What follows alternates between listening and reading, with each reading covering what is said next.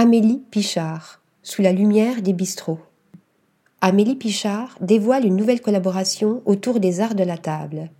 La créatrice des sacs véganes, estampillés de crocodiles, s'associe à la maison céramiste Villa à Rêve, fondée en 2017 par Gabriel Thomasian, et présente trois chandeliers audacieux et bourrés d'humour, une huître et son citron, une meule de gruyère et un ramequin de noix de cajou.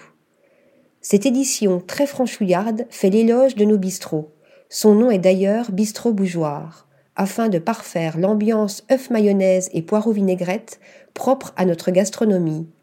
Frenchy jusqu'au bout, cette série propose de délicieux objets déco qui ont été conçus dans l'atelier Villa Eurève situé dans le 20e arrondissement parisien. Une alliance entre deux créatrices qui partagent le même amour de l'artisanat, comme le confie Amélie Pichard. En tant qu'artisan, Faire naître un produit de A à Z, juste avec de l'argile et beaucoup de patience, est une grande chance. Donnons alors à Amélie et Gabriel la chance d'éclairer nos plus belles tables.